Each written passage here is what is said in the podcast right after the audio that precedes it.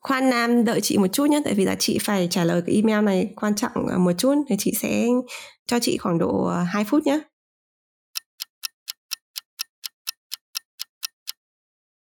Ok, đợi chị một chút.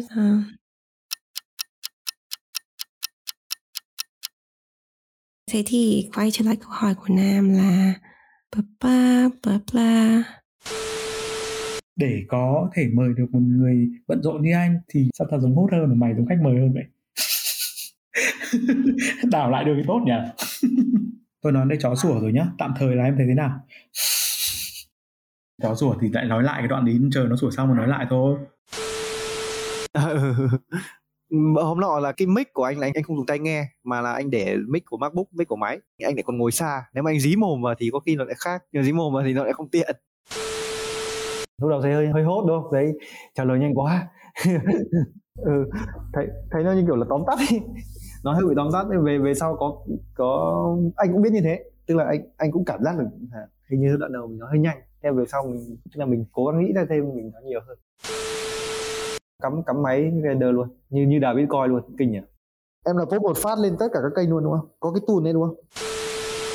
Thôi cái này chị sẽ nói sau cái hôm đấy nhá, không chị nói lắm lắm em. Nghĩa là chị nói cái đứa là chị nói về chị đúng không? Vậy thì bình thường mà. Đấy là chị đấy, chị nói chuyện như thế đấy. Ôi em ơi, chị không phải là bà cụ non nữa đâu. Chị không biết là em đã trao đổi với Chi chưa, nhưng mà nó bận như này mà nó nhìn cái đống trao đổi của em thì nó cũng sốc đấy. Chị bảo với em rồi là em nên tin ở chính em. Còn khách mời thì em cứ từ thôi. Thôi được rồi, chị sẽ cố gắng. Sẽ cố gắng nhá. Thôi cứ phải cắt đi, còn nếu mà cần bổ sung thì bổ sung thôi. Đợi xíu để nghĩ cái từ diễn đạt cái đoạn này. Và ok anh, thế tầm 10 giờ anh em thu cho nó yên tĩnh, tại vì là không hiểu sao giờ 11 giờ đêm nó cứ sủa ấy. Em vừa hôm nay về nhà để vừa sáng nay tiêm, giờ cũng đang ngây ngấy. Tại chị ngồi chị nói chị hay lắc cái đầu. Cái này thì còn phải phụ thuộc vào nhờ em chỉnh sửa edit nữa thì nó mới ok hơn. Đóng tiểu phẩm mà tức là vợ đóng tiểu phẩm ấy. Thì em sẽ giới thiệu một chút về quan hệ giữa em và anh, một hai câu gì đấy. Em buồn cười quá, từ để em tắt cười. Nhưng mà em bị sững chân quá. Được rồi, để em bình tĩnh lại. Nhưng mà mình chỉ thu thử đến độ vài câu đúng không anh? Giờ anh, khả năng thức đêm của em nó kém lắm anh ạ. Em vừa mới ngủ nửa tiếng đấy. Nhưng mà ý là em không thức được như ngày xưa nữa. Cứ đến tầm giờ này là em già, em ngủ. Này, cái này xong cô so học sinh của cô nghe cũng được đấy nhỉ. Đôi khi chúng nó cũng đang gặp những cái tình hạn trạng như này. Nếu cô thu âm thì cô phải thu vào ngày chủ nhật, vì các ngày khác của cô nói rất là nhiều, nó khán hết của cổ đi. Thì cái ngày chủ nhật đi thì sáng nghỉ, chiều nghỉ cho nó đỡ đi, thì tối cô nói sẽ đỡ hơn. Chứ nếu mà nói vào các ngày thường là cô cũng hết hơi ấy, thì nói nó sẽ không được tốt đâu. Xin chào các bạn. Vừa rồi là một số trích đoạn bị cắt trong phần trò chuyện giữa mình và các khách mời trên Ba Chấm Podcast. Như các bạn đang nghe thì đây hoàn toàn là những mẩu đối thoại vui trong quá trình hai bên test và thu âm. Có một sự thật, mình cảm thấy vô cùng biết ơn các khách mời khi trong quá trình thu âm. Họ thực sự nghiêm túc với công việc. Xen lẫn trong đó là sự ngạc nhiên của mình khi nghe lại những phân đoạn này. Mình nhận ra rằng quá trình trao đổi khi test và thu âm thật rất khác nhau. Thật ra là mình cũng cảm nhận được điều đó khi thực hiện. Thế nhưng mà cái lúc nghe lại vẫn không khỏi ngạc nhiên vì cách họ thể hiện khi thu âm chính thức quá là tốt. Sau này khi mình và các khách mời trao đổi lại cùng nhau, cả hai bên đều cảm thấy thật sự tự hào về sản phẩm sau cuối. Thực sự, với tư cách là host, mình cảm thấy hạnh phúc vô cùng.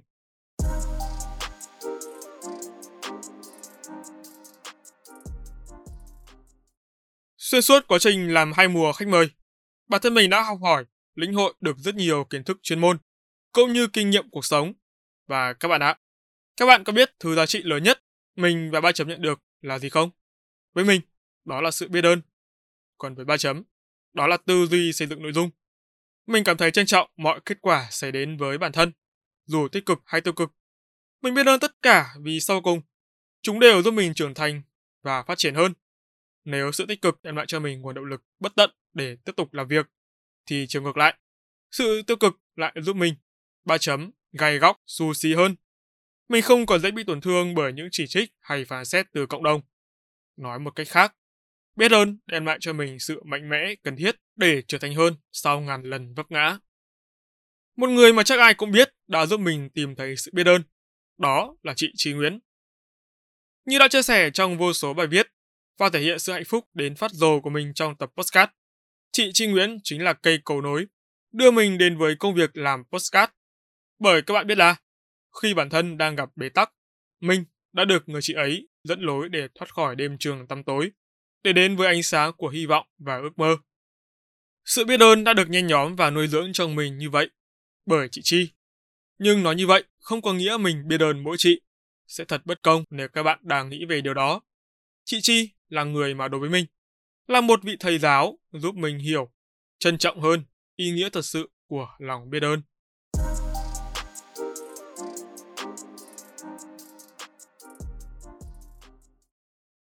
Làm podcast cho mình thêm nhiều mối quan hệ. Đó là sự thật không thể phủ nhận. Nhờ những mối quan hệ tuyệt vời đó, mình, Ba Chấm, có cơ hội được tiếp xúc với tư duy tân tiến hơn.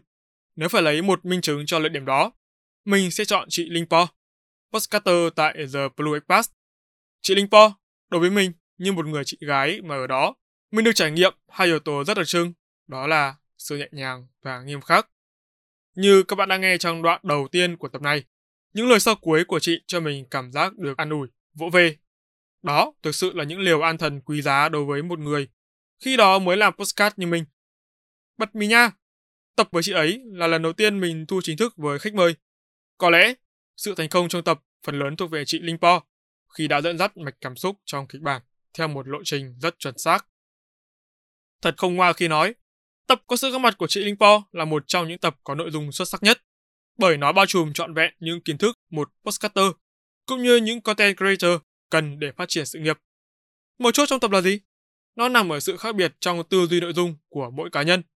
Hiểu đơn giản, bạn không nhất thiết phải chịu bó buộc về một chủ đề mà kênh đã định hình ngay từ ban đầu. Việc linh hoạt trong xây dựng nội dung sẽ không làm mất đi identity của bạn hay thứ mà bạn đang phát triển. Ngược lại, đó chính là yếu tố giúp nhiều người biết đến và ở lại kênh của bạn lâu hơn.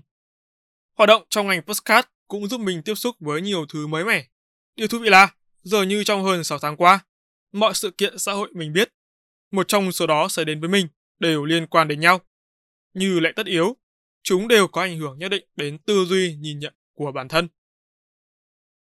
Một trong những điều mình nhận ra, đó là có một số bộ phận khán thính giả tại Việt Nam vẫn chưa thực sự cởi mở với việc sáng tạo nội dung. Họ cho rằng, những nhà sáng tạo nội dung chỉ nên tập trung vào chủ đề chính được định hình ban đầu. Ví dụ như ca sĩ thì chỉ nên đi hát, diễn viên thì chỉ nên đi đóng phim, vân vân và vân vân. Đó là lý do lý giải vì sao một số nghệ sĩ khi lấn sân sang các lĩnh vực khác mà vẫn trong phạm vi nghệ thuật không thực sự thành công bằng công việc chính. Không phải họ không có năng lực, mà bởi họ không được công nhận từ một bộ phận lớn người ủng hộ, trong đó có cả những fan trung thành. Mình cũng hiểu thêm rằng tại sao nhà quảng cáo tại Việt Nam bị ghét nhiều đến như thế. Vấn đề không phải nằm ở chỗ chất lượng bài nhạc đó, mà nguyên nhân đến từ hai chữ quảng cáo. Nghĩa là khán thính giả mặc định trong tiềm thức nhạc quảng cáo không hay, không chất lượng bằng nhạc không quảng cáo. Mặc dù cũng đều là âm nhạc, đều là sáng tạo nghệ thuật, nhưng khi người ca sĩ đó mở rộng phạm vi hoạt động sang lĩnh vực khác, mà trong ví dụ này là quảng cáo, họ sẽ không dễ dàng được khán thính giả ủng hộ. Tất nhiên, chất lượng nội dung vẫn luôn là yếu tố tiên quyết quyết định thành bại của sản phẩm. Nhưng, bạn cần hiểu đó không phải là yếu tố chính ảnh hưởng đến thành công lâu dài của một nghệ sĩ, hay rộng hơn là content creator. Một bài hát trở nên viral, được đón nhận nồng nhiệt phụ thuộc vào rất nhiều yếu tố không cố định. Ví dụ như, tính thời điểm, nội dung, ảnh hưởng từ các sự kiện trước, hình ảnh người thể hiện, vân vân và vân vân. Xa hơn, nếu muốn nhạc quảng cáo nói riêng hay việc mở rộng phạm vi sáng tạo nội dung được phát triển, đón nhận thì sau cùng, tư duy nội dung của mỗi cá nhân cần thay đổi. Như đã nói ở trên, mọi sự kiện xã hội mình biết, một trong số đó xảy đến với mình đều liên quan đến nhau. Bằng chứng là, thời điểm mình bắt đầu có nhận thức rõ ràng hơn về content creator, về tiêu thụ nội dung, thì cũng là lúc Vietcetera có buổi phỏng vấn với Justity, nghệ sĩ chuyên làm nhạc quảng cáo. Nếu đã xem hết trọn vẹn tập podcast đó, bạn sẽ hiểu rõ hơn về việc một content creator có thể làm được những gì với lượng kiến thức, kỹ năng của họ và tại sao các nhãn hàng bằng mọi giá luôn muốn đặt hàng Justity trong chiến dịch Music Marketing. Đã bao giờ bạn tự đặt câu hỏi, tại sao khi nhắc đến những người làm content creator, chúng ta thường nghĩ đến hai chữ tự do? Hay freelance sẽ thường được nhớ đến như một content creator. Câu trả lời sẽ chỉ được giải đáp khi bạn thực sự dấn thân vào làm. Như cách mình đang tìm hiểu nó với ngành Postcard là ví dụ điển hình cho việc sáng tạo nội dung.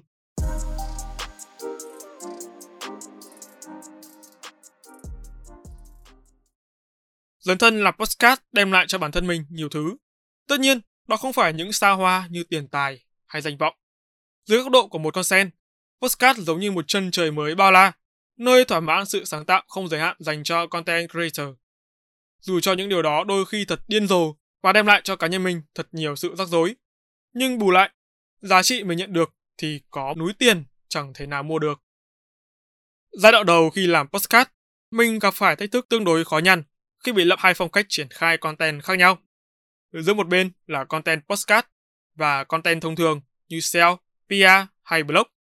Nói dễ hiểu là giữa văn nói và văn viết. Mình không tự nhận bản thân là copywriter expert nên giai đoạn này đối với mình khá khó khăn cho việc kiểm soát và thuần thục nhiều dạng content như thế này. Mất một khoảng thời gian dài, mình mới có thể lấy lại thăng bằng để làm chủ được hai kỹ năng triển khai văn nói và văn viết. Tất nhiên, khi làm được điều đó, đồng nghĩa với việc mình đã thu về thêm một kỹ năng quý giá.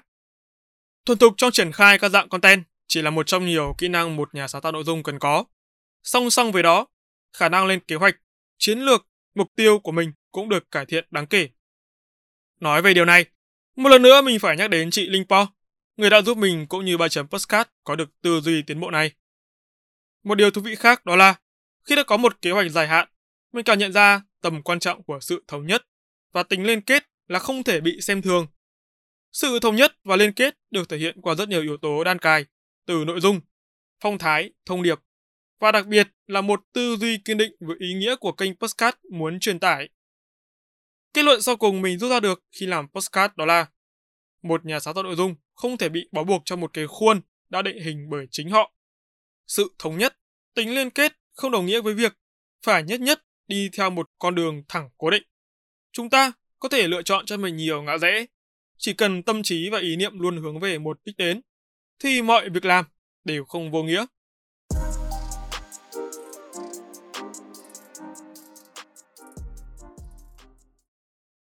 Như đã chia sẻ ở trên, tư duy tân tiến là một trong những giá trị lớn nhất mình nhận được khi dấn thân làm Postcard. Vậy, mình đã đón nhận Open Mindset này như thế nào? Đó là khi mình nhận ra chân lý từ sự biết ơn khi chạm đến tận cùng của tuyệt vọng. Mình nhận ra, sự biết ơn được bắt đầu từ việc mỗi người chúng ta tử tế trong giao tiếp. Hãy chân thành và cống hiến hết sức mình cho thứ bạn làm. Mọi kết quả rồi sẽ ổn thôi. Nhưng, chân thành thôi có lẽ chưa đủ. Câu nói ấy vẫn đúng trong đa số trường hợp. Bạn biết là, vế còn lại không gì khác ngoài sự nhiệt huyết. Đúng, chân thành cộng nhiệt huyết là chìa khóa để giao tiếp thành công. Ít nhất, đối với mình là như vậy. Dành cho những bạn đang mong muốn có ý định làm Postcard dạng interview, nghĩa là mời khách mời tham gia phỏng vấn, có một tip thú vị giúp bạn có thể kiểm chứng xem mức độ giao tiếp của bản thân có tốt như tưởng tượng, cũng như xem xét về chất lượng hiệu quả khi bạn mời người khác tham gia trên kênh Postcard của mình. Đó là bạn hãy thống kê phần trăm số lượng câu trả lời đồng ý hoặc từ chối trên tổng số khách mời tham gia chương trình. Mặc dù lời khuyên này nghe có vẻ thật vô lý nhưng thực tế, nó sẽ giúp những Postcarder đánh giá được mức độ chân thành và nhiệt huyết của bạn có đủ làm rung động khách mời hay không. Đồng thời, đó cũng nên là lời kiểm chứng cho mức độ thú vị của chủ đề, kịch bản mà bạn dành cho khách mời. Một fact nhỏ, bạn có biết tỷ lệ khách mời đồng ý tham gia phỏng vấn trên Postcard của Vietcetera lên đến 70% không? Kể cả không nằm trong đội ngũ sản xuất, chỉ nhìn vào thống kê này cũng đủ để chúng ta hình dung ra được một phần lý do cho con số 70% đó. Và chắc hẳn, nếu đã xem hết các tập Postcard này, bạn cũng sẽ không khỏi ngạc nhiên về con số này đâu.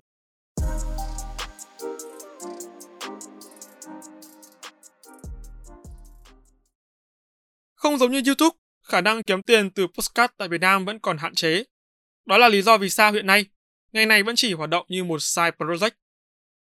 Postcard là công việc đòi hỏi sự sáng tạo, nội dung cao độ. Việc thính giả chỉ được phép sử dụng giác quan nghe để thấu hiểu nội dung được truyền đạt là thách thức, đòi hỏi những gì bạn nói phải đủ sức thuyết phục. Chính vì thế, Những postcarder chuyên cần, họ sẽ dành nhiều thời gian hơn cho công việc này. Không sử dụng hình ảnh không đồng nghĩa với việc sản phẩm từ postcard không có nhiều thứ cần xử lý.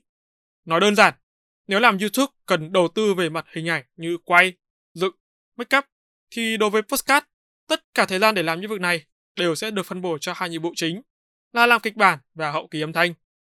Đó là sự đánh đổi cần phải có trong mỗi ngành nghề. Vậy những điều trên đưa mình và các bạn đến kết luận gì? Xuất phát điểm của mình là một người viết. Xét trên góc độ nào đó, điều này là một lợi thế khi làm postcard. Đối với riêng mình, làm chủ được kỹ năng viết đã cho mình cơ hội tận dụng triệt để nguồn thời gian xây dựng kịch bản. Dĩ nhiên, xây dựng kịch bản là khâu tốn sức nhất. Khi đã xử lý được nhiệm vụ này, mình có thêm khoảng thời gian trống để quan tâm đến những công việc khác, chẳng hạn như học hỏi thêm về hậu kỳ âm thanh. Như một vòng tuần hoàn, mình học thêm được kỹ năng tận dụng thời gian. Nghĩa là, trong một ngày mình sẽ hạn chế tối đa các khoảng thời gian chết. Đối với mình, thời gian chết là khi bản thân xem phim, chơi game, lướt mạng xã hội. Chúng không đem lại cho mình lợi ích trong cuộc sống, nên mình gọi đó là thời gian chết. Postcard cho mình thêm nhiều mối quan hệ chất lượng, đó là sự thật không thể phủ nhận. Có những mối quan hệ mới đến và có cả những mối quan hệ cũng quay trở lại. Sau tất cả, có lẽ đây là hệ quả tích cực của sự biết ơn. Bởi thế mới nói, không phải ngẫu nhiên concept interview postcard được ưa chuộng bởi cả người làm lẫn người nghe. Với người làm, họ có thêm cơ hội được giao lưu, học hỏi kiến thức mới.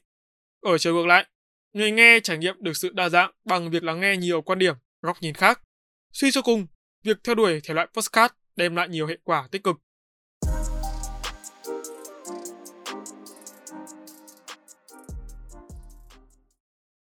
Và đó là toàn bộ nội dung Ba Chấm mong muốn truyền tải đến các bạn trong tập đầu tiên này. Làm postcard đem lại nhiều lợi ích hơn bạn tưởng. Đó là kết luận cuối cùng mình muốn gửi đến các bạn sau hơn nửa năm dấn thân trong ngành. Một lời sau cuối, Ba Chấm Postcard chân thành cảm ơn 9 vị khách mời cùng những người anh chị em, bạn bè đã đồng hành, ủng hộ, giúp đỡ Ba Chấm thực hiện 4 season vừa qua. Hy vọng trong tương lai không xa, chúng ta sẽ có cơ hội được gặp nhau thêm nhiều lần hơn nữa trong những dự án mới của kênh. Còn bây giờ, xin chào và hẹn gặp lại. Ba Chấm off.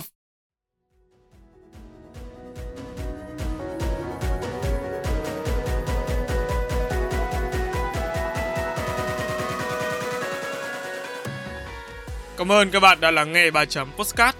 Nếu các bạn thấy Postcard này thú vị, giúp được cho bản thân và mọi người, hãy để lại phản hồi trên các trang social media hoặc chính tại nền tảng bạn đang nghe để chúng mình được biết nhé. Việc làm nhỏ này của các bạn vô cùng cần thiết để 3 chấm chúng mình có thể cải thiện tốt hơn nữa chất lượng các tập Postcard trong tương lai. Season 4 sẽ sớm khép lại trong năm 2021. Chính vì thế, cách mỗi 5 ngày, bạn sẽ có hẹn cùng 3 chấm trên các nền tảng phát hành Postcard như YouTube, Google, Apple, Spotify và nhiều hơn thế nữa. Hãy nhớ đặt lịch để không bỏ lỡ cơ hội được lắng nghe những chia sẻ bổ ích từ Ba Chấm nha. Còn bây giờ, xin chào và hẹn gặp lại. Ba Chấm off.